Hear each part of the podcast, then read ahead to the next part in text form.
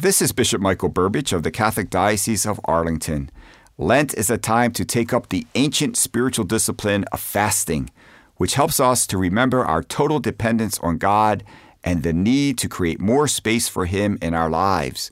We often think of fasting as giving up sweets or alcohol, but this Lent, consider fasting from time spent online and on social media.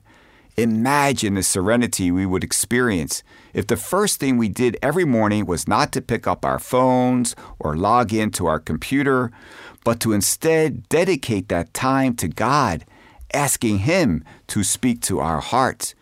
Imagine that if we made sure that the last thing we did each day was not texting or checking our email, but was instead reflecting upon our day on how God was present to us.